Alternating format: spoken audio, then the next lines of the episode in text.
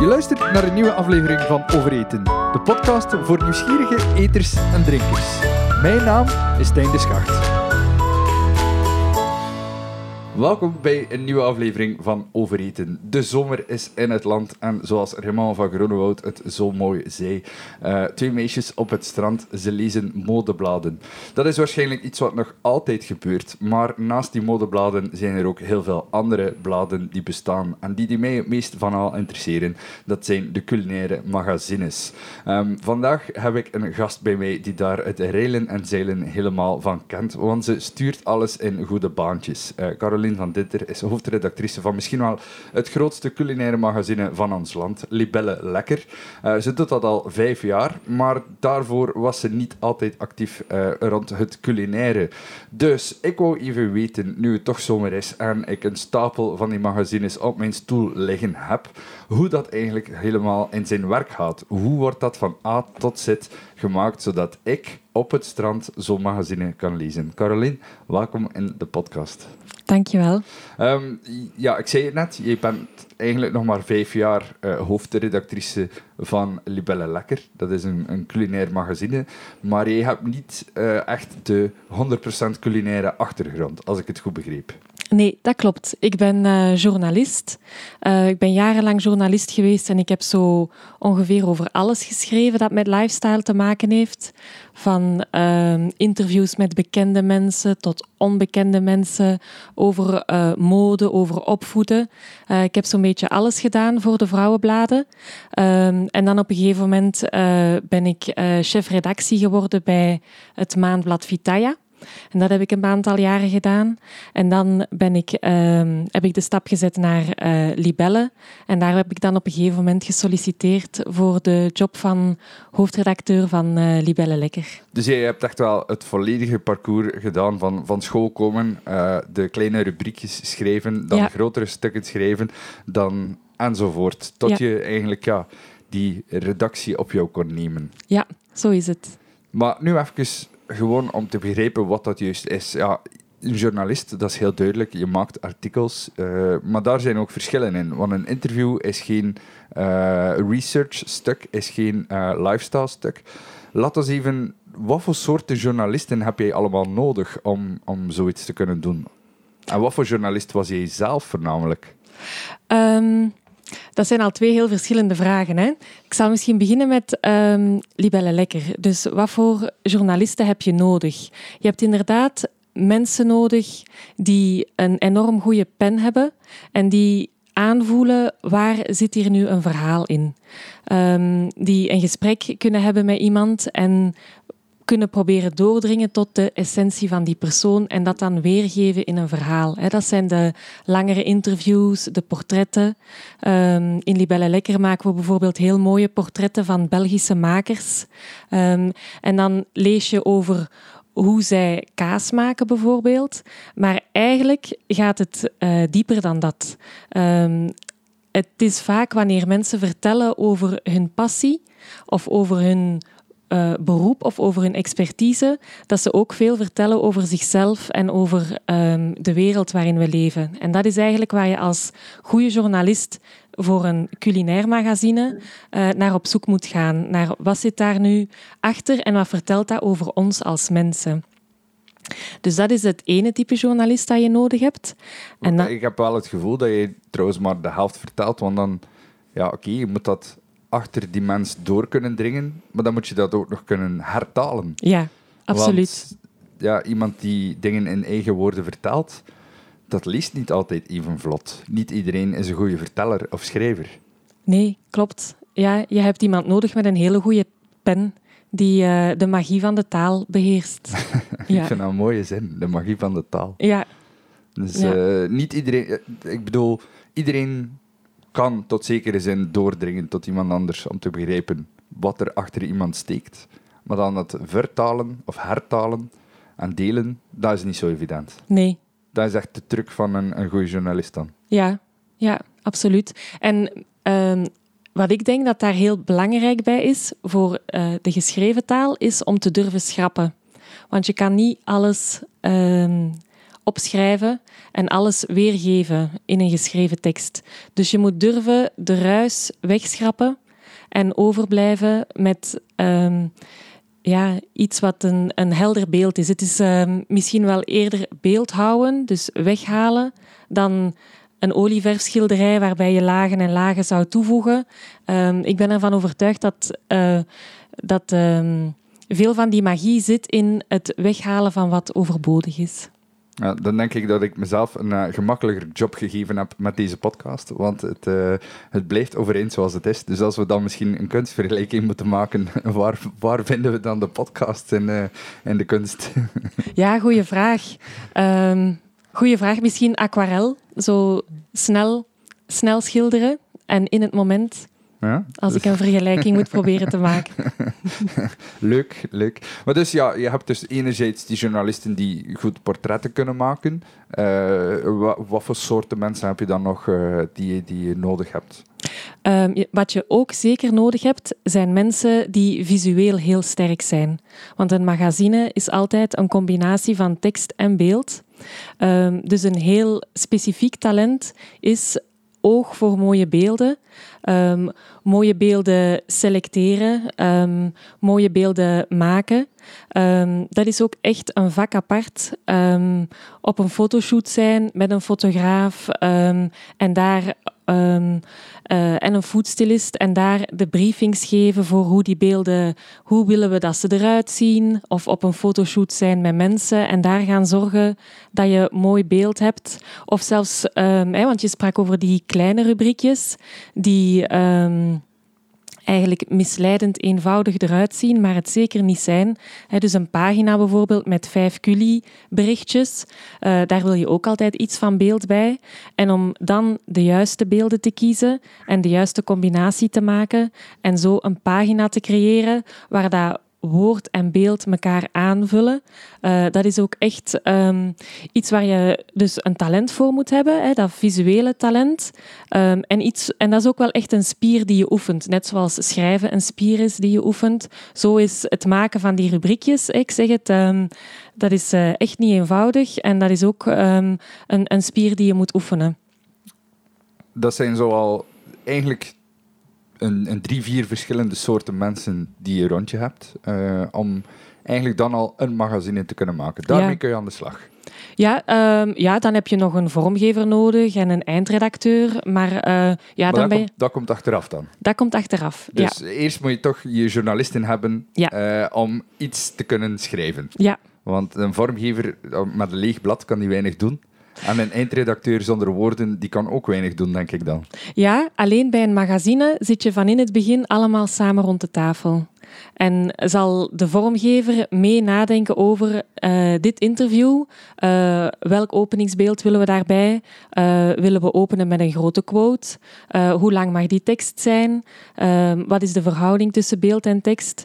Dus, en een, ook een eindredacteur kan al van bij een brainstorm aanwezig zijn en mee nadenken hoe gaan we die rubriek um, invullen. soms soms vertrekt een sterk concept gewoon van een uh, sterke kopie. Uh, een, een goede naam voor een rubriek kan soms een rubriek helemaal vormgeven. Uh, dus dat is ook wel bijzonder aan een magazine, dat, je, uh, dat alle schakeltjes even belangrijk zijn, uh, al van in het begin. Ja, want een magazine zoals, zoals Libelle Lekker, dat heeft ongeveer hetzelfde aantal pagina's elke maand. Toch? Ja, 116. Want dat, dat zorgt er dan ook voor dat je direct al gelimiteerd bent in wat dat erin past. Ja, absoluut. Dus je kan niet eh, bijvoorbeeld deze maand, uh, wat is het, ik denk 5 euro nog iets uh, voor het magazine vragen en dan volgende maand dezelfde prijs voor een magazine die drie keer zo dik is. Nee, klopt. Dat, dus daar, daar moet je ook al van in het begin rekening mee houden. Ja, dat is eigenlijk wel, um, ik vind dat eigenlijk wel goed. Um, dat je iedere keer weer voor die beslissing staat van wat doen we met die 116 pagina's en um, welk verhaal vertellen we daarin. Ja, want 116, dan moet je ook nog een aantal uh, adverteerders van aftrekken. Ja, en de cover 1 en de cover 2, ja. Dus dan uh, kom je in, hoeveel pagina's echte content hou je dan nog over? Ongeveer 106 à 110 we houden wel veel content over hoor. Dat is, dat is inderdaad best veel. En als je, Ja. als je mensen die zich hun schooltijd herinneren. mensen die zich hun schooltijd herinneren, die weten hoe moeilijk het was soms om sommige papers naar 20 pagina's te krijgen. Ja. Dus eh, ik denk dat dat ja, het geen makkelijke evenwichtsoefening is dan om alles evenveel eh, gewicht te geven. Ja, dat is echt iets wat je. ehm, wat bijna ehm, intuïtief wordt als blademaker. Ehm, ja, Maar dat is ook omdat jij altijd die, die bladenervaring gehad hebt, dat het misschien makkelijker wordt om zoiets te doen dan. ja. Ik ben ook echt opgegroeid met magazines. Hè. Eh, mijn eh, mama is ook een blademaker. Eh, die is nu net met pensioen gegaan. En elk weekend ehm, lazen wij grote stapels tijdschriften. Ehm, dat was voor mij een zondagnamiddag. Een, eh, een stapel tijdschriften van eh, een halve meter hoog. En dan gingen wij de, de ganse namiddag eh, lezen en knipsels scheuren. Ehm, dus ik ben daar, dat is bij mij er echt met de paplepel ingegoten. Ehm, dus ik ben ook ongelooflijk dol op magazines. En ja, ja, dus zo'n magazine vormgeven. In, je hebt gelijk hoor, ik heb dat geleerd stukje bij beetje. En nu is dat iets wat, ehm, wat echt bijna als ademhalen aanvoelt. Ja, echt een tweede huid. Ja, Ja.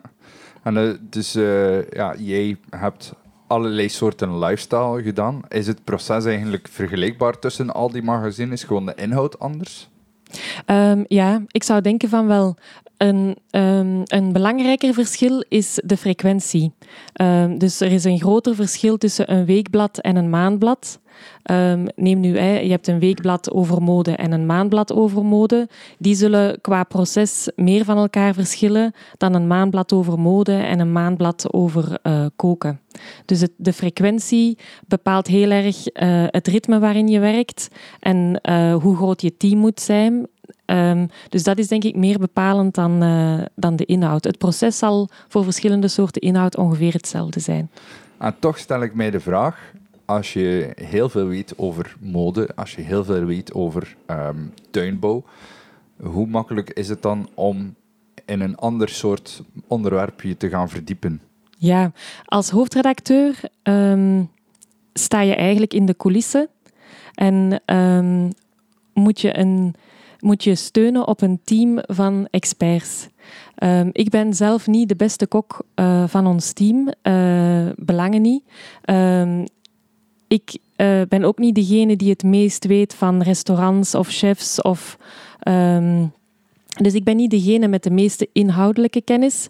Daarvoor steun ik echt op onze redactie. En daarvoor heb je verschillende mensen nodig. Iemand in zijn eentje kan nooit eh, een magazine schrijven. Dus als hoofdredacteur ben je ehm, eerder een blademaker en een rolverdeler. En probeer je een, een soort regisseur. Probeer je te zorgen dat iedereen op de juiste plaats zit. En probeer je altijd de lezer in je achterhoofd te houden. Want dat is ook heel erg belangrijk, dat je niet voor jezelf begint te schrijven. Ehm, van wat zou ik nu leuk vinden om te lezen, dat is eigenlijk niet de vraag die je je moet stellen. Je moet altijd denken, wat heeft de lezer hier aan? En dat is ook typisch een taak voor een hoofdredacteur, om daar altijd aan te blijven denken. Want juist als je mensen in je team hebt die zo gepassioneerd zijn en zoveel expertise hebben, ehm, dan ehm, willen die soms te veel of te ver. Ehm, en dan is het mijn rol om te zeggen, ja maar... Hier is de lijn. hier is de hier lijn. gaan we ons aan houden. ja, Ja, ja, Ja. ja. Maar dus, eh, als ik jou, ehm, jou, jou ja, hoe moet ik dat zeggen, jouw editorial lees, dan eh, heb ik wel altijd de indruk dat je zelf heel graag kookt en dat je ook graag lekker eet. ja, absoluut. Dus die, die, die trigger is er wel om, Ja. eh, om, om die connectie te hebben met wat er allemaal gaande is. Ja. Eh, het is natuurlijk zo, je kan alles doen wat je wil, maar je kan niet alles doen wat je wil doen. ja, Ehm, dus ik begrijp wel als je zegt van ja, ik ben niet de, de grootste expert van, van chefs. En de, eh, ja, je moet een beetje mannetje van alles zijn dan als, als hoofdredacteur. ja, het is wel waar dat de, de, de klik moet er wel zijn. Hè. Ehm, ja, ik hou inderdaad heel erg van eten en van koken. Ik vind dat daar ook enorm veel ehm, in zit. Mensen samenbrengen. ehm, ehm, ja, ik vind het gewoon een enorm mooi deel van onze menselijke cultuur. Bijvoorbeeld het feit dat over de ganse wereld uh, mensen pannenkoeken hebben verzonnen, maar allemaal op een andere manier. Uh, hè, bij ons zijn dat de pannenkoeken met bruine suiker. Ergens anders in Ethiopië zijn dat zo van die pannenkoeken waar dat ze dan bijna stoofpotjes mee opeten. Die, nou, die uh, injera, zoals het heet. Ja, wel, dankjewel. um, dus ik vind, dus de fascinatie is er. Maar ik denk dat ook wel een kenmerk van een journalist is om zich in heel veel onderwerpen te kunnen vastbijten. Um, om een, ik denk dat aan, aan de basis van de journalistiek ligt nieuwsgierigheid. Um, en ik ben echt wel een omnivoor op dat vlak. Um, ik kan uh, mij in elk onderwerp vastbijten. En dus heb ik mij ook in uh, dat culinaire onderwerp um, vastgebeten, want ik moet natuurlijk wel een beetje weten allee, waar we mee bezig zijn. Hè. Dus in die vijf jaar um, dat ik hoofdredacteur ben van Libelle Lekker, ik heb mij daar dan echt in gesmeten en ik heb, ben mij daar dan natuurlijk ook wel in gaan verdiepen. Want als die, als die job vrijkwam, dan uh, had je zoiets van: oké, ik ga dat doen. En dan ben je beginnen studeren.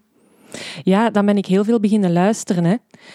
Um, en vragen stellen en uh, tijdens vergaderingen zoveel mogelijk voelsprieten uitsteken om alles wat al die mensen in dat team vertelden uh, te absorberen als een spons. En lezen en nog meer zelf beginnen koken en kookboeken lezen. Um, ja. En bewust worden van uh, wat er allemaal ja, leeft onder de lezer. Ja, hoe doe je dat eigenlijk? Want dat lijkt mij soms heel moeilijk om ja, vanuit, je, vanuit je kantoor, vanuit je redactie, eigenlijk te weten wat al die lezers, want het zijn, het zijn er echt wel veel, hè?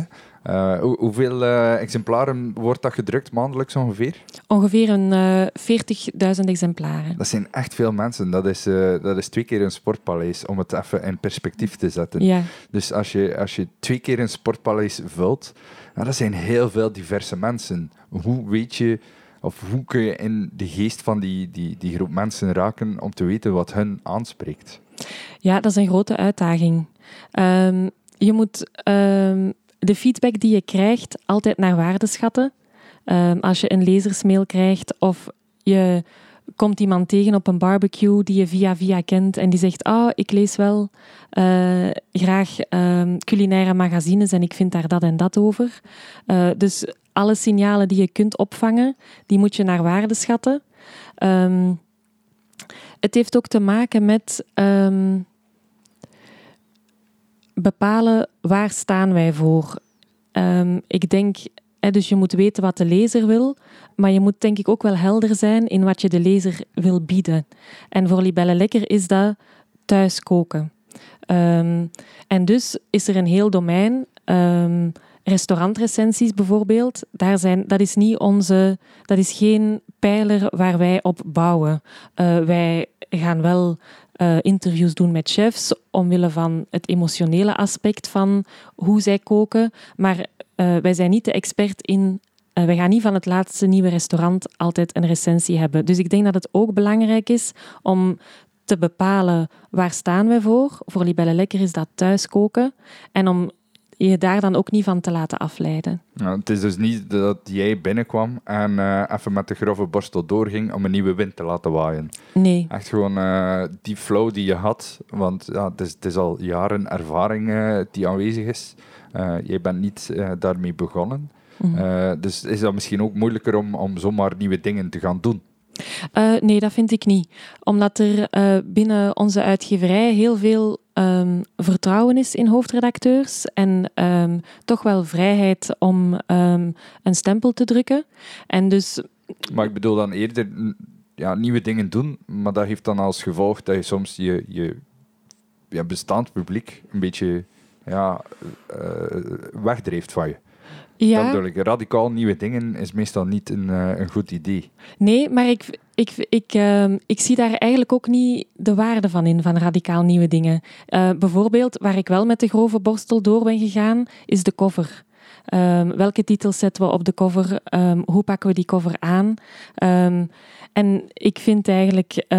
want je zou je zou, jouw vraag komt misschien vanuit het idee van oh, als je echt creatief bent, dan wil je misschien eens iets helemaal anders doen of heel nieuwe ideeën uitproberen. Ja, soms, soms uh, ja, als je nieuw bent, uh, dat, je, dat je meteen dingen nieuw en anders wilt doen.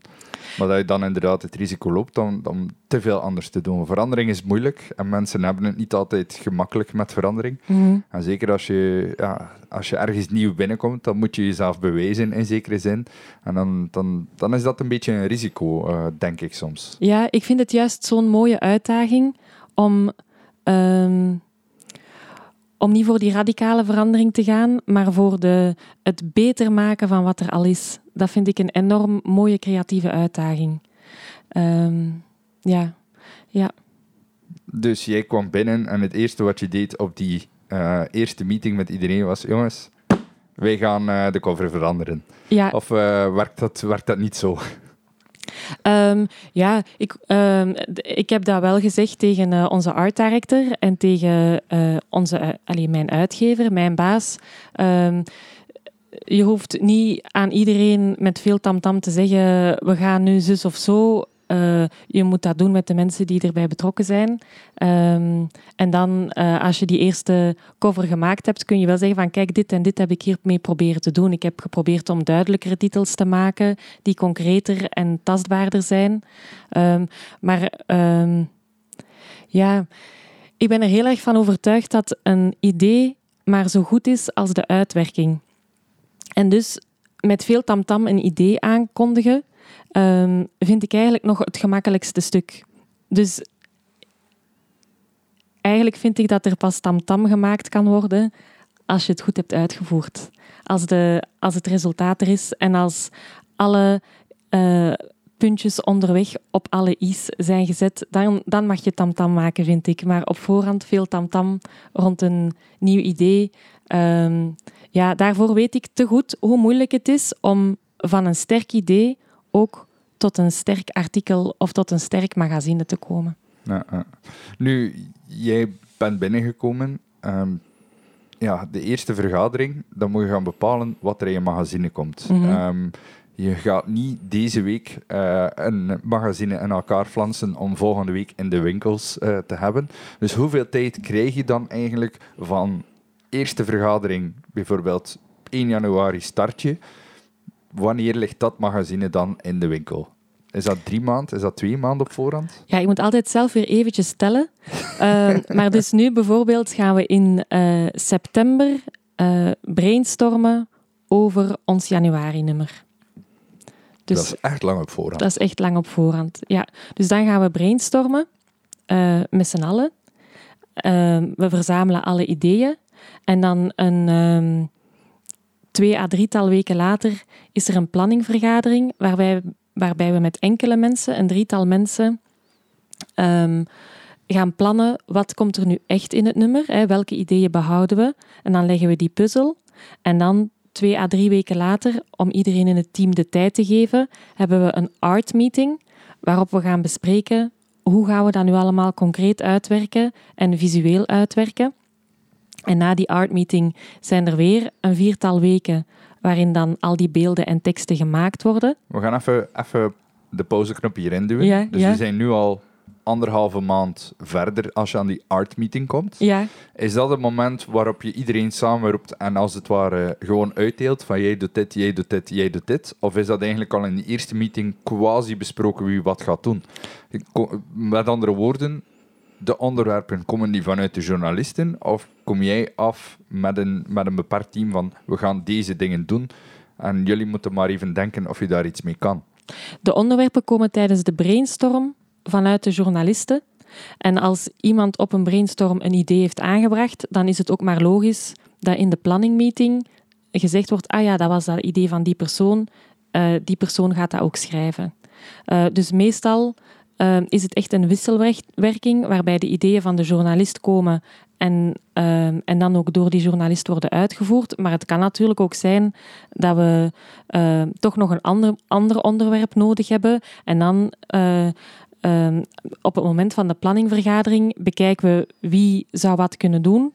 Uh, een aantal uh, reeksen of rubrieken horen thuis bij vaste eh, journalisten die dat altijd doen.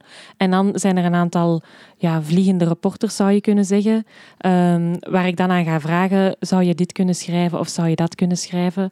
Of we hebben ook altijd een... ehm, een vijftal culinaire producties, dus receptenthema's. En daar zijn er een drietal mensen die die gaan coördineren. En dan is het van, ah, heb jij zin om de kiesjes te doen of doe je liever de ovenschotels? En zo wordt de puzzel iedere keer gelegd. Ja. Ja. Wat, wat mij ook opvalt aan, eh, aan Libelle is dat de advertenties die soms in het magazine komen ook goed op de inhoud passen. Mhm. Houden jullie daar rekening mee of is dat altijd semi-toevallig? Ehm, ja, het voordeel van een gespecialiseerd culinair magazine is natuurlijk dat je sowieso een context hebt ehm, die hè, voor een, eh, een adverteerder van wijnen of een adverteerder van bepaalde sauzen of bouillons altijd al wel een beetje een goede context geeft. En dan heb je natuurlijk de seizoenen. Hè, ehm, wat koken en eten betreft heb je een ongelooflijk cyclische inhoud. Dus ik denk dat het eh, meestal eigenlijk spontaan en natuurlijk gebeurt. We hebben bijvoorbeeld ook, om één voorbeeld te geven, eh, we hadden een adverteerder eh, die graag eh, bij een eh, vegetarische context wou staan. En daar hebben we dan afgesproken van oké, iedere keer als we een vegetarisch thema doen, hè, die wouden op een jaar tijd zes keer verschijnen, eh, hebben we afgesproken iedere keer als we een vegetarisch dossier doen of een culieproductie met enkel vegetarische recepten, dan stuur ik een mailtje en dan weten zij, oké, in, die, in die editie zetten we ons erin. Dus het is ehm, een wisselwerking. Is waar. Ah, dat, eh, dat verklaart. Want het is inderdaad zo, dat is, dat is nu een goed voorbeeld wat je aanhaalt. Ik herinner me inderdaad een, een, een eh, vegetarisch recept aan één kant en een eh, vegetarische producent aan de andere kant van de pagina. Ja. En het, het, het was net iets te toevallig, vond Ja. ik. Mhm. Ja, Heel, mooi, allee, heel mooi samengebracht, maar het, ja, het, het, het werkt wel, want ik herinner het mij. ja, Dus dat is wel de bedoeling, denk ik, van efficiënte reclame. Ja, adverteerders zijn daar ook enorm naar op zoek. Hè. Steeds meer ehm, eh, naar, die, eh, naar die extra context, eh, waardoor dat de lezer, ehm, waardoor dat ze blijven hangen bij de lezer. Ja. Ja. Mhm. Nu, we gaan terug op, op, op play duwen. Je, je hebt die eh, vergadering anderhalve maand verder gedaan, de art meeting. De art meeting, dat klinkt echt alsof je al ehm, ja, een blaadje papier aan de muur hangt en eh, kotjes uittekent van zo gaat het ongeveer eruit zien. We hebben nog niets geschreven, maar zorg dat het past. De art meeting, ehm, daar brengt iedereen eigenlijk inspiratie mee. Ehm, dus dat is echt een werkmeeting die meestal anderhalf of twee uur duurt en waar dat iedereen dan ook echt moe van is. Ehm, om de zoveel tijd vraagt er ook iemand van, "Ah, moet ik echt bij de hele art meeting bij zijn? En dan zeg ik altijd, ja, dat moet. Want ik vind het belangrijk dat iedereen ook hoort hoe het hele nummer van A tot Z eruit zal zien. Dus iedereen brengt inspiratie mee. Ehm, ehm, gaan we een artikel maken, een receptenproductie maken over ovenschotels, dan brengt de persoon die, die dat gaat coördineren, brengt een reeks ehm, voorbeelden mee. Van, ah, ik, ik zie dat op een donkere ondergrond, of ik zie allemaal topshots, of ik, eh, of ik wil eigenlijk toch samenwerken met die chef, en dan willen we toch ook een portret van de chef erbij. Ehm, dus die, de persoon die het gaat maken, brengt die inspiratie mee. Onze art director heeft zich ook voorbereid en, die, en brengt inspiratie mee. En die dingen komen samen. En dan wordt er eigenlijk in dialoog besloten van oké, hier gaan we voor. Dus eigenlijk staat de vorm dan al quasi vast. Ja, alleen dan, dan, eh, dan hebben we alle ehm, informatie waarmee je dan de teams verder kan gaan brieven. Want de vorm staat vast. Ja, de fotograaf moet het wel nog gaan shooten. Hè. Dus ik zou niet graag zeggen de vorm staat al vast, want de fotograaf heeft natuurlijk ook en de foodstylist hebben natuurlijk ook nog een hele grote creatieve inbreng. Ja, Maar- maar ik bedoel dan eerder echt het, het, de vorm van het magazine. Van oké, we weten van we willen ongeveer zoveel foto's per artikel, we willen zoveel woorden. eh, dat gaat ongeveer de Ja. layout worden. Dat, Ja. dat bedoel ik vorm. Ja. Eh, niet per se van eh, eh, dit, dit bloemetje ligt daar op de schotel. Maar echt wel van oké, eigenlijk kun je nu al de ruwbouw van een magazine herkennen. Ja, ja, en wij noemen dat de plank. De ruwbouw van een magazine is de plank. Dus dat is, uh, en we hebben daar echt, uh, ja, tegenwoordig zijn dat softwareprogramma's natuurlijk. Uh, dus je ziet alle pagina's op een rij staan. Zo in een lange slang, een soort ganzenbord zou je bijna kunnen zeggen. En dan gaan we echt invullen op die pagina's, zes pagina's interview met die, dan twee pagina's over Belgische wijnen. Dus de plank ligt dan vast. De volgorde nog niet. Hè. Die gaan we pas als de layouts klaar zijn uh, bepalen. En voor elke pagina is inderdaad ook ongeveer duidelijk uh, wat de verhouding tussen beeld en tekst gaat zijn. Ja. Ja, en ook uh, of daar advertenties tussen komen, wordt dat dan ook al bepaald waar die komen of uh, is dat ook pas later? Dat is pas later. Ja. ja. want de adverteerders hebben veel meer tijd nodig om te beslissen of ze een advertentie willen kopen. Dus die beslissen dat veel later. Ja, oké, okay, op die manier. Ja. Dat maakt het dan ook wel makkelijker om die feedback te bezorgen naar adverteren. Van, hey, wij hebben een, uh, een magazine die over dit, dit en dit gaat. Wil iedereen staan? Ja. ja. Dus dat is, uh, dat, is, dat is later in het proces, die adverteerders. Oké, dus die plank, uh, zoals dat heet, dat heb je dan klaar. Iedereen gaat weg van die meeting en ze beginnen te schrijven. Ja of foto's maken of koken. Of ja. uh, sommigen gaan zelfs op reis. Ja, ja inderdaad. Dan vliegt iedereen uit um, en gaan ze het veld in en uh, komen ze terug met een mooie oogst. een mooie, mooie analogie. Um, en dan, dan begint jouw jouw werk uh, om te gaan schrappen. Of begrijp ik het verkeerd? Um, nee, normaal gezien moet ik niet zoveel schrappen. Um, hè, dus uh, iedereen heeft een deadline. En tegen die deadline zijn alle teksten en beelden binnen. En die ga ik dan allemaal nalezen om zeker te zijn dat, we, dat alle neuzen nog in dezelfde richting staan. En dan gaat de eindredacteur aan het werk. En als er echt moet geschrapt worden, dan zal die dat doen. Dus dat, dat betekent dat jij soms uh, een stuk binnenkrijgt, leest en zegt van mm, dat is niet wat we voor ogen hadden, kun je even herschrijven? Ja, als het echt um, als het een kwestie is van oh, het is uh, x aantal tekens te lang. Als dat de enige issue is, dan kan de eindredacteur daarmee verder. Maar als het toch gaat om een soort inhoudelijk in evenwicht, bijvoorbeeld om over die kaasmaker uh, weer te spreken, als de kaasmaker te lang heeft doorgeboomd over schimmels en uh, technische zaken en we te weinig gevoel in de tekst hebben, dat kan natuurlijk de eindredacteur niet in zijn eentje gaan oplossen. Mhm. Dus dan koppel ik terug en dan probeer ik zo gedetailleerd mogelijk te zijn in mijn feedback. Um, en echt aan te geven, kijk, die passages, daar zit het nog niet goed voor mij. Um, en dan kan ik ook wel aangeven, dat en dat zou ik schrappen.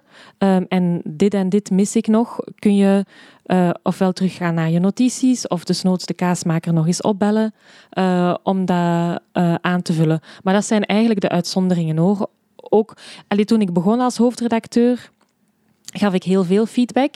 Ik geef nog altijd, um, ik geef nog altijd um, feedback op bijna elke tekst. Dus ik zal uh, maar, maar, meestal is het goed. Dus, uh, maar dan nog probeer ik te benoemen wat ik er goed aan vind. Ja, ik ben zelf geen schrijver. Uh, ik heb wel mogen bijdragen aan Tummy Magazine, een ander culinair magazine. Mm -hmm. En toen ik mijn tekst doorstuurde, dan kreeg ik ook een mailtje terug van wat bedoel je hiermee? Kun je dit even verduidelijken? Dit is een beetje een rare zin. Kun je dat anders verwoorden? En dat was eigenlijk het soort feedback wat ik kreeg. Inhoudelijk, ja, ik mag mijn ding doen het is gewoon zo'n beetje die, die taalvorm die, die moest aangepast worden. Is dat zo hoe ik het uh, moet zien?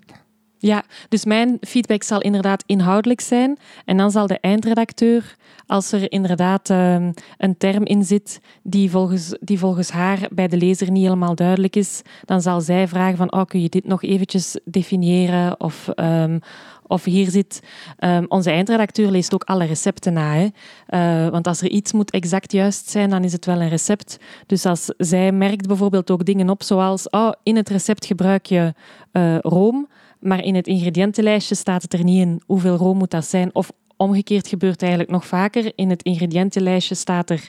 Um, een, een, eh, kruid. Een kruid. En in de beschrijving komt dat kruid dan niet terug. Ja, dat soort van kleine lapsussen gaat onze eindredacteur er allemaal uh, uithalen. Ja, dat, en dat doe ik natuurlijk niet. Uh, ja. Worden die, die recepten dan ook allemaal nog eens gekookt om te checken of die wel lekker zijn?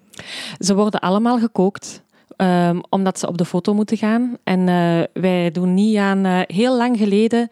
ehm, want ik heb eh, ooit eens als jobstudent uh, shoots bijgewoond. Ik moest dan de recepten noteren op de fotoshoot voor Libelle. En toen was er één gerecht, herinner ik me nog goed. dat was een risotto. En een risotto maken kost wel wat tijd. En eh, moet ook precies de juiste smeuigheid hebben die je dan ook op de foto wil voelen. En dat was een oud trucje toen om rijstpap te gebruiken eh, voor risotto. Ehm, maar dat is eigenlijk het enige voorbeeld dat ik ooit heb gezien toen. En dus nu spreken we van twintig jaar geleden of zelfs nog langer. ehm, ehm, van een gerecht dat niet 100% bereid werd zoals we het beschreven. Dus bij Libelle Lekker worden alle recepten gekookt door onze foodstylisten, die enorm goede koks zijn. En dan inderdaad nog een keer nagelezen door de redacteur. En dan nog een keer nagelezen door de eindredacteur, die allemaal die culinaire bril op hebben van klopt dit? Hoe zou ik dit maken? Dus ehm, ja, je mag er echt wel van uitgaan dat alles eh, klopt. Dus eh, geen, eh, geen trucjes bij eh, Libelle. Nee, Niet Nee. meer. nee, nee, nee. Dat, ehm, ja, dat, is, wel- dat, dat, dat is wel leuk, omdat je echt wel het vertrouwen krijgt dan van de lezer ehm, dat, geen, dat in je magazine staat, dat het werkt, dat Ja. het klopt. Dat je gewoon een dag zonder inspiratie het, het magazine van de kast kan nemen en even kan bladeren en iets hebt die werkt. Ja, En, en ook niet altijd eh, overdreven complex is. ja, Want dat is ook wel een, eh, een, een moeilijke evenwichtsoefening, denk ik. Soms staan er dingen in die, die super eenvoudig zijn om, eh, om thuis te maken, ja. maar soms ook wel een beetje uitdagender. Ja. Probeer je daar ook altijd een mooie balans in te vinden? Ja, ja. daar ehm, komen we eigenlijk bij het verschil tussen Libelle en Libelle Lekker. Want in Libelle, het weekblad, staan ook elke week acht recepten. Ehm, maar iemand die niet graag koopt, eh, niet graag kookt, zal wel libellen kopen. Niet alle libellenlezers koken graag. Eh, alle libelle lekkerlezers koken graag. Dus ons publiek zijn mensen die, het, die bij wijze van ontspanning eh, in de keuken gaan staan. En, maar ook zij hebben soms gewoon een snel recept nodig. Dus in Libelle Lekker zoeken we inderdaad echt naar de mix tussen eh, snel, gemakkelijk en haalbaar. En ook ah, als ik wat meer tijd heb, of er komt bezoek, of het is weekend, ehm, dan wil ik eens iets nieuws proberen, of wil ik eens iets eh, maken dat veel tijd vraagt. En die dingen proberen wij dan ook te brengen in Libelle Lekker. Ja, en dat wordt eigenlijk allemaal vanuit de redacteurs, of van- vanuit de journalisten eh, en foodstylisten en zo eh, aangebracht. Ja, Dus dan, eh, ja, die plank is klaar, de artikels komen terug, de feedback is verstuurd naar de journalisten, die Mhm. schrijven eh, of herschrijven waar nodig. Dan komt alles samen bij jou en dan ga je aan de slag met de vormgever en, eh, denk ik, de advertentiemensen, om dat allemaal opnieuw te puzzelen, dat het een mooi magazine wordt. ja. En dan zijn we er bijna, denk ik. Ja, dan zijn we er zo ongeveer. Dan hebben we nog een layoutoverleg, waarin, waarin we met eh, de vormgevers en, eh, en mezelf de layouts allemaal bekijken, om te zien, zit alles goed? En dan het allerleukste, het, het allerleukste moment, vind ik, is dan om de plank goed te zetten. Ehm, dat, dus, eh, klinkt, dat klinkt heel mooi eigenlijk, de plank goed zetten. ja, ja, ik, er zou, ja, ik vind eigenlijk dat het helemaal niet mooi klinkt, de plank goed zetten. Eh, er zou nog een betere uitdrukking voor moeten bestaan. Ja, ik, weet Ja. niet, ik vind, dat, ik vind al het, het, gewoon het feit dat het de plank noemt en dat je Ja, dan ja. zegt van nu gaan we de plank goed zetten, ik, vind, dat, ik vind dat mooi. Ja, en dus dat is ehm, puzzelen dan. Hè? Dus dan kan ik zo in dat softwareprogramma eh, gaan schuiven met alle artikels om de optimale volgorde te bepalen. En dan kan ik eh, bladeren door al de layouts. En dat is echt puur genieten voor mij. Dat is eh, een half uurtje voor elke editie waar ik ongelooflijk blij van word. Jouw, jouw zondagmiddagmoment, bij manier van spreken. Ja, eigenlijk wel, ja. ja. Want dan zie je alles samenkomen. Hè. Ehm, al die mensen, hè, dat zijn eh, in totaal eh, misschien eh 20, 30 mensen die allemaal hun steentje hebben bijgedragen aan die editie. Ehm, een magazine is zo'n goed voorbeeld van een geheel dat meer is dan de som van de delen. En, eh, En dat is altijd zo magisch om, om dan dat eindresultaat te zien. Dus daar geniet ik enorm van. Ja, Want ook, jij hebt dan echt wel de avant-première. Ja, Jij ziet het ja. voor iedereen. ja en dat is dan weer de journalist in mij, de, de, de nieuwsgierigheid. En, ehm, ja, ja, en soms kan ik mij niet bedwingen en ga ik al op de server kijken van, oh, is er misschien al... Dan weet ik, ah, die fotoshoot is op die dag. Het beeld is misschien al aangekomen. En dan ga ik al eens kijken van, ja, zo... eh, nog een echte sneak preview. ja, ja. Dus dan, dan, dan, dan begin je dat echt mooi te zien samenkomen. mhm. Ehm, je, je werkt af je, je selecteert de, de plaatsen van eh, wat komt er waar. mhm. Ehm jij hebt ook altijd een stukje die je schrijft voor het, eh, voor het magazine, editorial, altijd in het begin. Ja, ja. Ehm, doe je dat op dat moment of is dat dan ook al klaar? Ja, dus ik, ik moet hier bekennen dat edito's, ik, ik weet niet of ik het mag alge, veralgemenen, ik denk het wel, maar goed, ik zal voor mezelf spreken. Mijn eigen edito komt altijd erg laat. het zou beter zijn als ik die ietsje vroeger schreef, eh, maar ik ben ook een echte deadlinewerker. Ehm dus ik schrijf die eigenlijk ehm, meestal zo een week voordat we naar de drukker moeten, of zelfs nog, nog later. Ehm, en het is inderdaad wel zo dat bladeren door het magazine mij enorm inspireert om dan die edito te gaan schrijven. Ehm, dus eh, ja. Het, eh, het is niet omdat je traag bent, het is omdat het gewoon allemaal laat samenkomt. Ja, ja, ja, laten we het zo noemen. Maar dus, eh, dat, dat de week voor je naar de drukker gaat, als dat van de drukker komt, ligt dat quasi meteen in de winkel dan. Nee, bij een maandblad duurt dat nog een week of twee. Oké. Ja, Dus dat ligt dan eh, een week eh, bij de drukker te liggen voor het eh, verspreid wordt. En ja ik denk ehm, dat de drukker... Allee, de drukker maakt een planning. Bij Roularta, hè, onze uitgeverij, is, ze hebben zelf een drukkerij. Dat is natuurlijk ehm, al redelijk uniek vandaag de dag. Ehm, maar een drukkerij maakt een planning en sommige dingen moeten heel erg kort op de bal gedrukt worden. zoals een eh, weekbl- eh, weekblad of, een, eh, of een, een krant. Ja, en zij willen dus een beetje marge hebben om bepaalde materialen willen ze gewoon op tijd hebben om, om een, een beetje een buffer te creëren in die planning.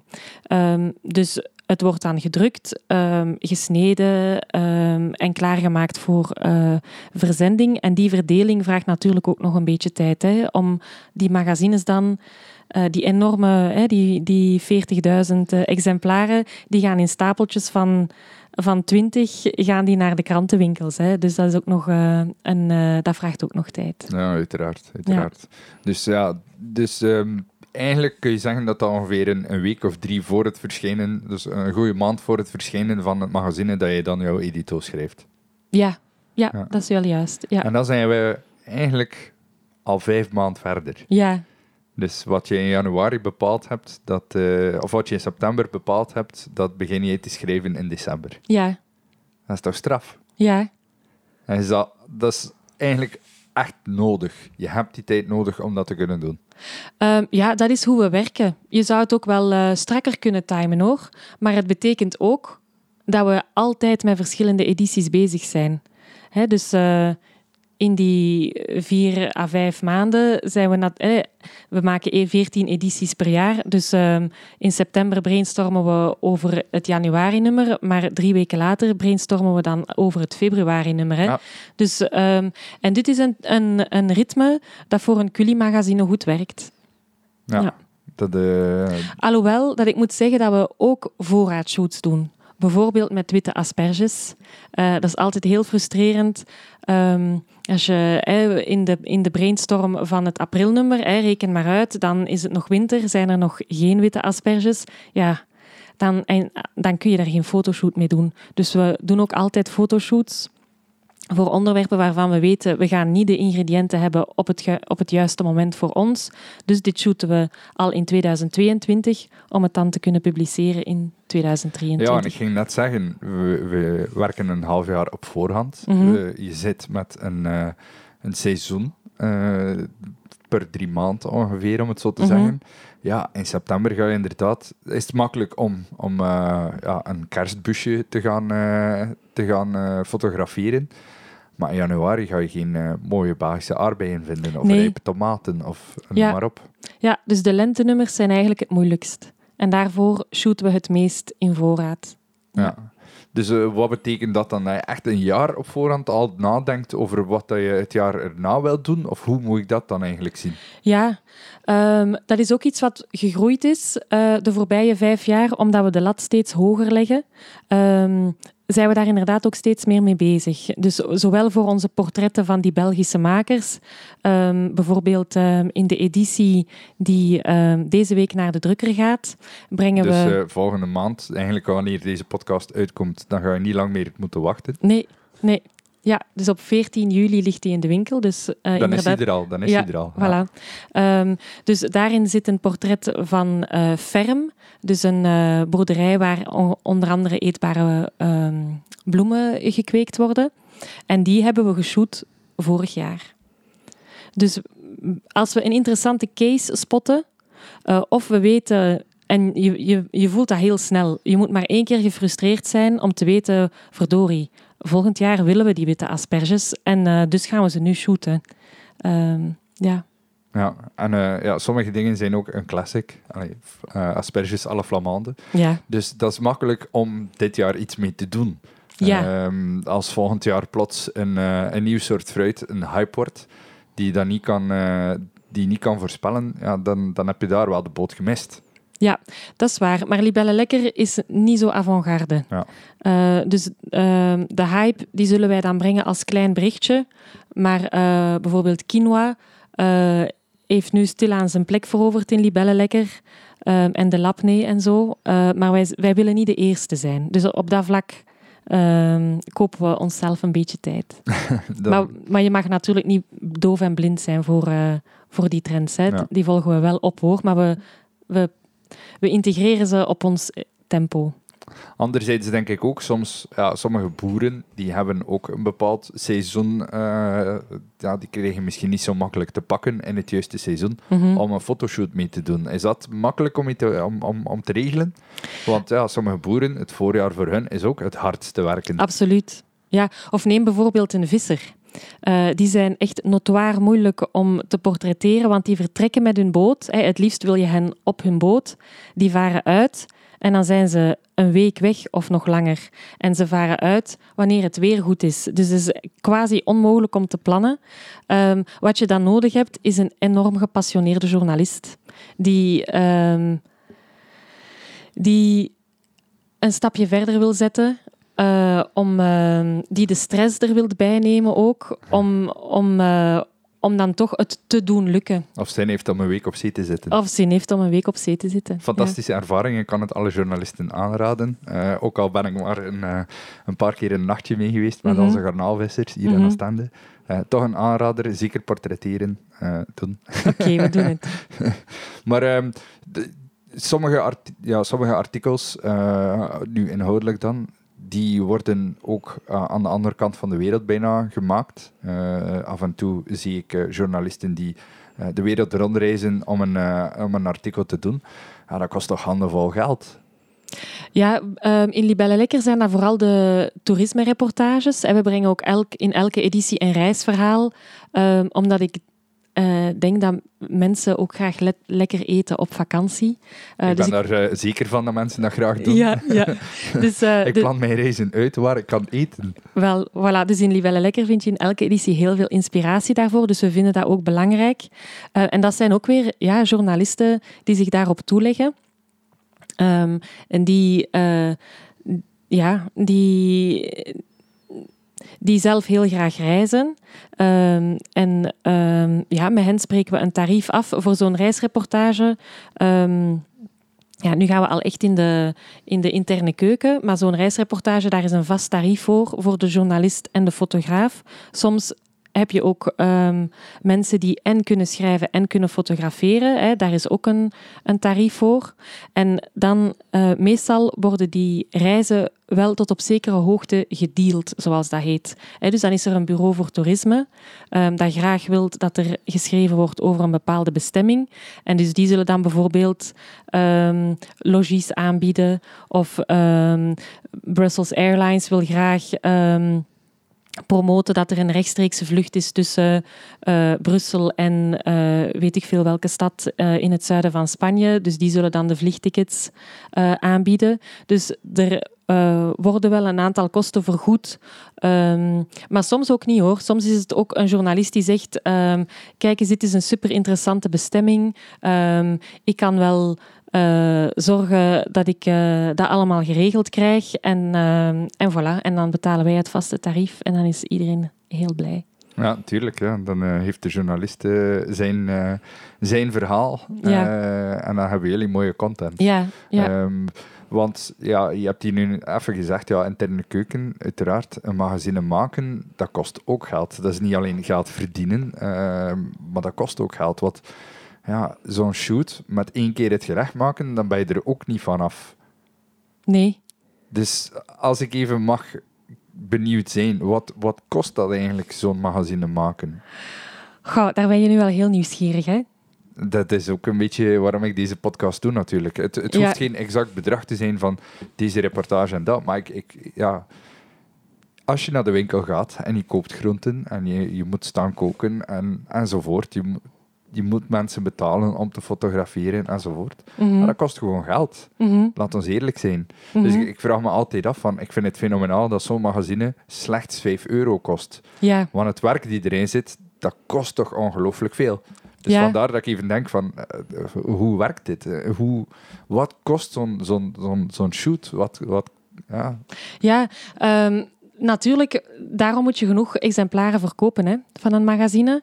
Uh, maar het is zo. Um, um, als ik vergelijk ook met, met boeken bijvoorbeeld, die worden soms sneller en met een kleiner budget gemaakt dan één editie van uh, Libelle Lekker. Dus ik kan jou geen budget geven, maar... Ik denk dat het ook afhangt van, van editie tot editie, dat dat wel verschilt. Ja, ik probeer daar redelijk. Er is natuurlijk de, de bluts en de buil, maar je moet daar ook een bepaalde hygiëne hebben, uh, budgethygiëne, en gewoon zorgen dat je, uh, dat je een bepaald gemiddelde aanhoudt. Maar um, ja, um, Libelle Lekker is dankzij de verkoop en dankzij de advertentieinkomsten. Um, is um, winstgevend en kan ook de overheadkosten die van zo'n grote uitgeverij komen daaraan mee bijdragen. En aan het einde van de rit uh, voilà, is iedereen uh, betaald. Maar het is ja, inderdaad um, de manier waarop er bij Libelle en Libelle Lekker magazines gemaakt wordt, uh, dat is een manier waarbij er nog echt veel budget gaat naar de inhoud, naar fotografen, journalisten. Um, ja, dat is een heel kwalitatieve manier van werken die, die geld kost natuurlijk, maar doordat het zo'n grote merken zijn en we toch nog zo'n grote volumes halen, um, zijn wij uh, wel rendabel. Ja, want het is wel een moeilijke markt, heb ik de indruk. Ja, ja. Libelle... Zeker, Libelle Lekker is al een niche. Ja. Um, ja een, een gewoon blad als, als Libelle, als Flair, uh, om het maar te zeggen, die behandelen een veel breder uh, aantal onderwerpen, dus die bereiken misschien ook een veel breder publiek. Um, en dan merk je ook aan het soorten magazines, uh, de, de culinaire magazines, ja, het rek loopt er niet van over. Nee, nee. en um, dat komt onder andere um, doordat ook de retailers, de supermarkten, zelf uh, begonnen zijn met gratis magazines aan te bieden. En dat is een enorme concurrentie geweest, waar dat we toen ik begon in 2017 echt wel het effect van voelden. Je hebt uh, enerzijds die gratis uh, supermarktmagazines, uh, waar zij enorme budgetten in stoppen. anderzijds heb je uh, televisiechefs die dagelijks op televisie verschijnen en daardoor ook een enorme bekendheid hebben en die ook regelmatig uh, boeken uitgeven. Uh, en dat zorgde voor een enorme druk op uh, Libelle Lekker. En dus um, in 2017 ben ik daarom ook direct naar de cover gaan kijken. want die moest commerciëler. Die moest gewoon um, een, uitnodigen tot een impulsieve aankoop. Van dit magazine moet ik hebben, want ik wil weten hoe ik die citroentaartjes moet maken. Um, dus Libelle Lekker, inderdaad, uh, de magazinemarkt staat onder druk. Maar Libelle Lekker heeft um, tussen 2017 en 2021 heel goed stand gehouden en is zelfs een klein beetje groter geworden nog. Dus dat is eigenlijk wel een uitzondering in dat medialandschap. Um, ja, en dat komt doordat wij echt op die op die covers hebben gewerkt. En ook um, in 2018 zijn we naar Roularta gekomen. En Roularta, um, voor Roularta is, um, uh, zijn abonnementen enorm belangrijk. En dus ze hebben een grote afdeling die abonnementen werft, hè, die actief bezig is met abonnementen te werven. Dus we hebben ook een mooie stijging in ons aantal abonnees.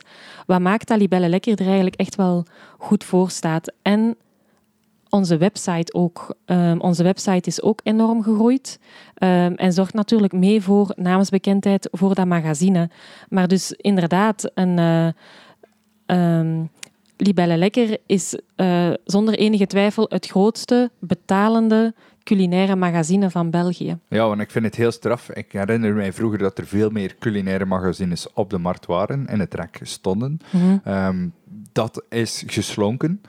Maar tegelijkertijd zag ik ook de, de afdeling kookboeken in uh, de standaard boekhandel bijvoorbeeld groeien. Ja. Dus dat, dat lijkt me heel, een, een hele vreemde evolutie. Want ja. ja een boek is duurder.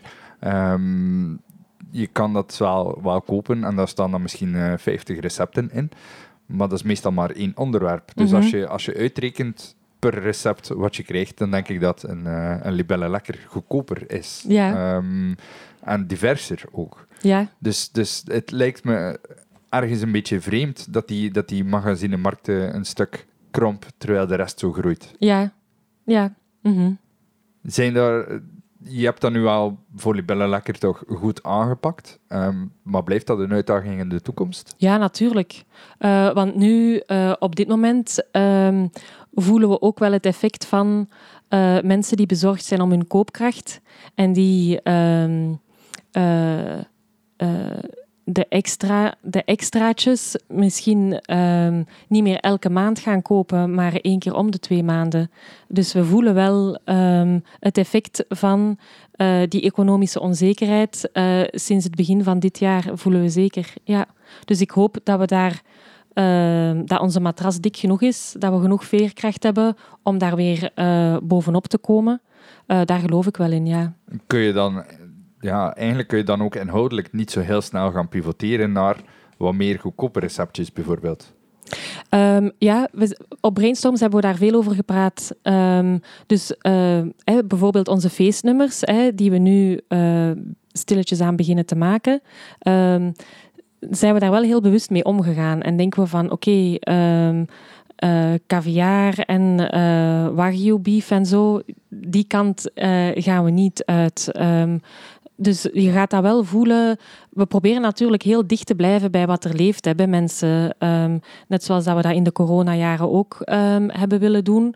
Uh, ja, dus die, die budgetkwestie zal zeker op een subtiele manier um, in het magazine zitten, maar het magazine moet ook altijd een klein beetje uh, ontsnappen zijn. Uh, een moment van, van wegdromen. En dus wil ik zeker niet Um, dat soort kwesties er te dik bovenop leggen of uh, gaan zeggen bespaar nu zoveel euro op je boodschappen. Um, um, het moet wel inspirerend en ontspannend blijven. Ja. ja. Dus ook uh, daar blijft dat een moeilijke evenwichtsoefening. Ja, ja. Allee, of een leuke evenwichtsoefening. dat, uh, van, van het magazine zelf haal jij daar veel inspiratie uit in je persoonlijk leven? Ja, want, ja. want als, ik, als ik het goed begreep uit je edito, dan, dan, dan kook je heel graag zelf voor je gezin, ja. uh, voor vrienden. Ja. Um, ja, nu dat je eigenlijk quasi dagelijks met uh, dat magazine bezig bent, ja, dat, dat moet toch wel afwrijven op je eigen leven thuis. Ja. Zijn er zo tips en tricks die je geleerd hebt uit het magazine die je altijd uh, blijft toepassen? Ja, um, dat zijn gekke, dat zijn kleine dingen. Um, Wat zijn de kleine dingen die ja, het verschil maken? Hè? Ja, bijvoorbeeld uh, een goede vinaigrette maken. Dat heb ik nu helemaal onder de knie en dat maakt een wereld van verschil. Um, ook um, sauzen maken heb ik meer uh, zelfvertrouwen in gekregen. En verschillende bereidingstechnieken. groenten garen in de oven, hè, zo die laten roosteren, zodat ze een, bijna een beetje karamelliseren. ik, ik voel En ik ben daar enorm dankbaar voor dat ik behalve dat ik dat er ook nog heb bijgekregen als bonus eigenlijk uh, bij deze job, um, dat ik ja, uh, meer zelfvertrouwen heb gekregen in de keuken. En dat ik uh, zelf kan improviseren. Hè. Dus um, ik heb een, een, een lijstje met recepten die blijven hangen. Hè. Zo gaat dat altijd. Hè. Je hebt uh, recepten die je één keer maakt en waarvan je denkt, oh, dit is het helemaal. En die worden dan een vaste waarde in je repertoire. Zo zijn er uh, een tiental.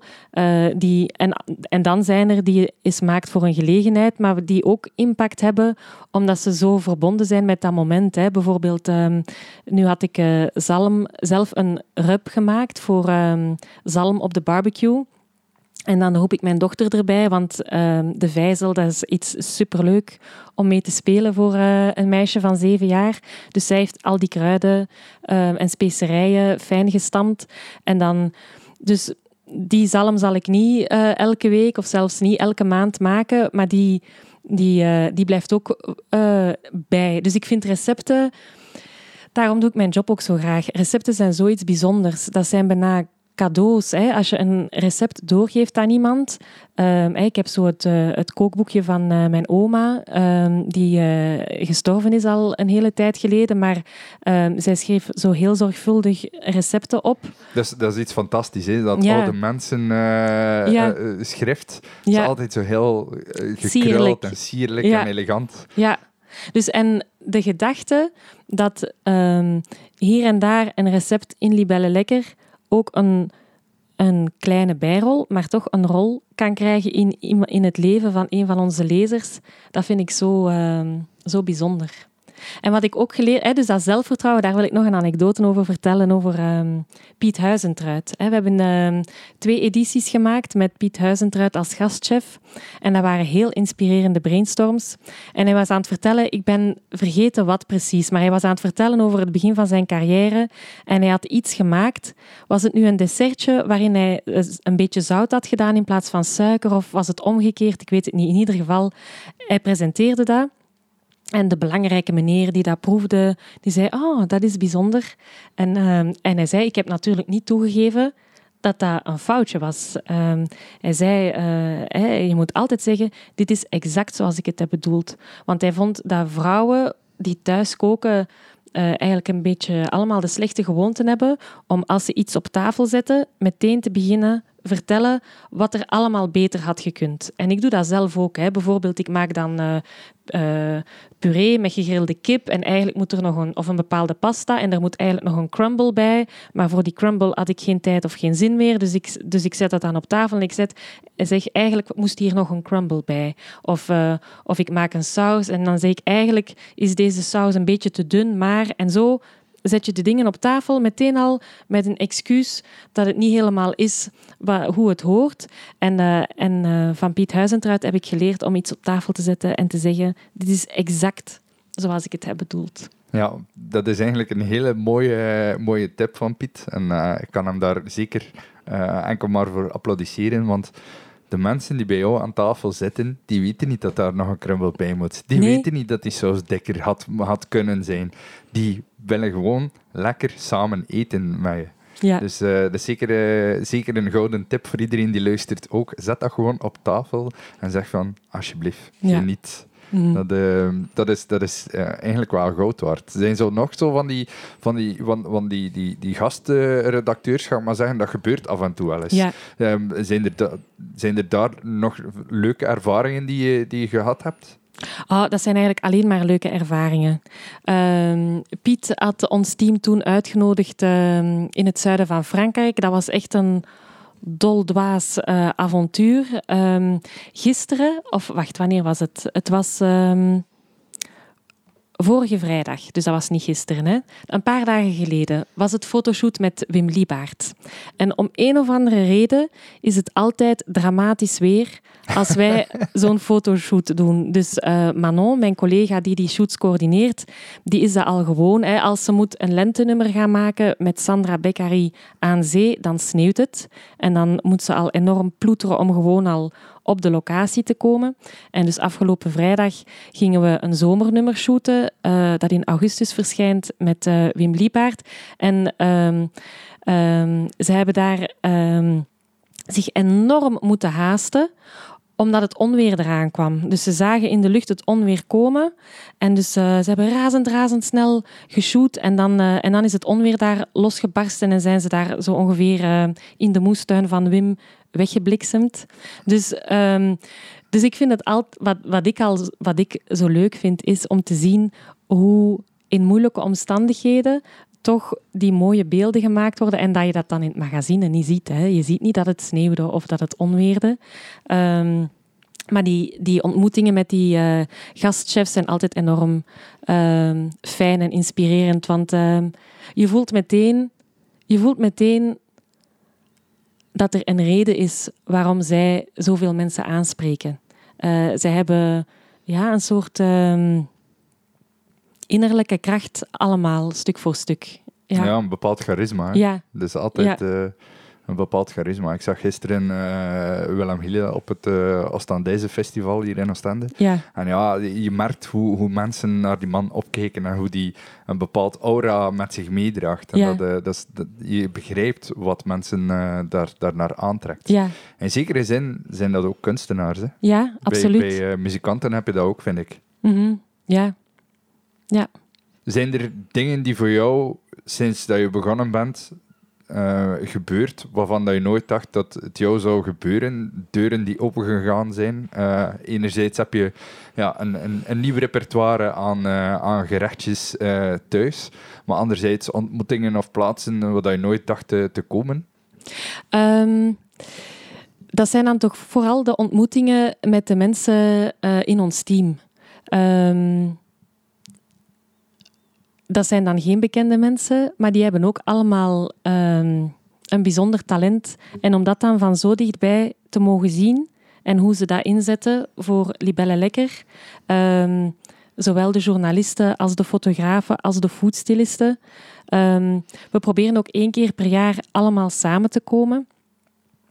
Uh, want die mensen zijn eigenlijk satellieten. Hè? Hè? Zoals we daarnet al zeiden, iedereen vliegt uit en gaat zijn ding doen. Dus er zijn weinig momenten waarop iedereen elkaar ziet. Uh, maar zo ongeveer één keer per jaar proberen we dat te doen.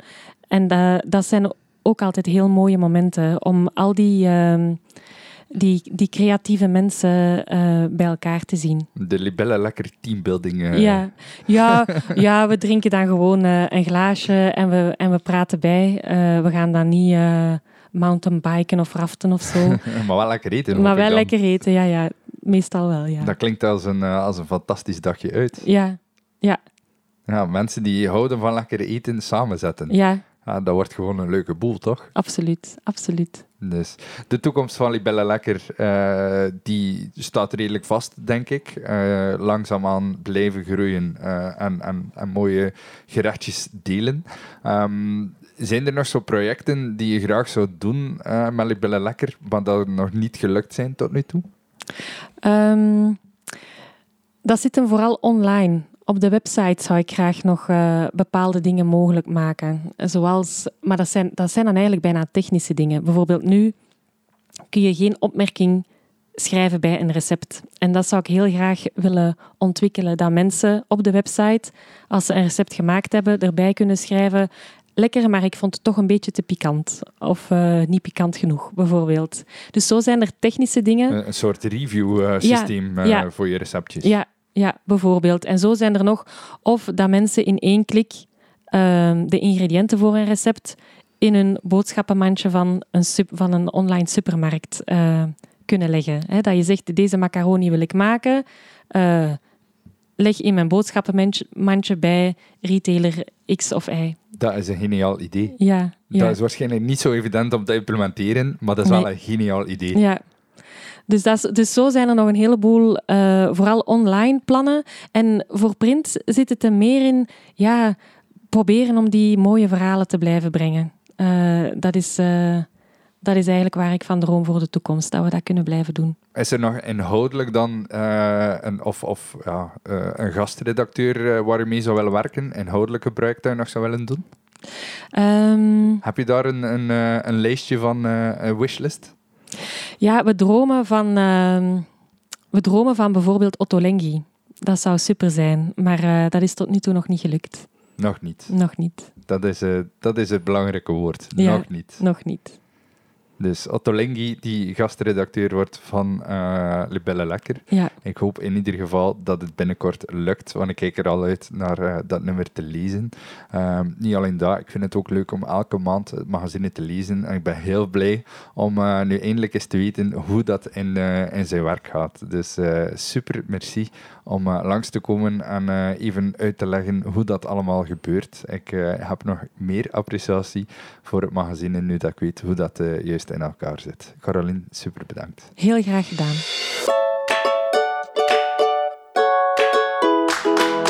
Bedankt om te luisteren naar Overeten. Vond je het een leuke aflevering?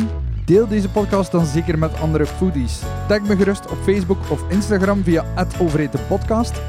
Honger naar meer? Dat is mijn maandelijkse nieuwsbrief vol eet, drink en luisterplezier. Schrijf je in via de website, dat is www.overetenpodcast.be. Bedankt en hopelijk tot binnenkort.